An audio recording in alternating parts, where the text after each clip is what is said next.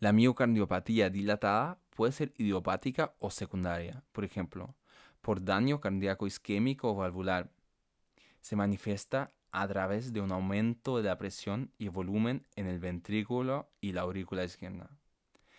Limita la capacidad de contraerse con una debilidad de la eyección sistólica y esto produce síntomas típicos de insuficiencia cardíaca izquierda.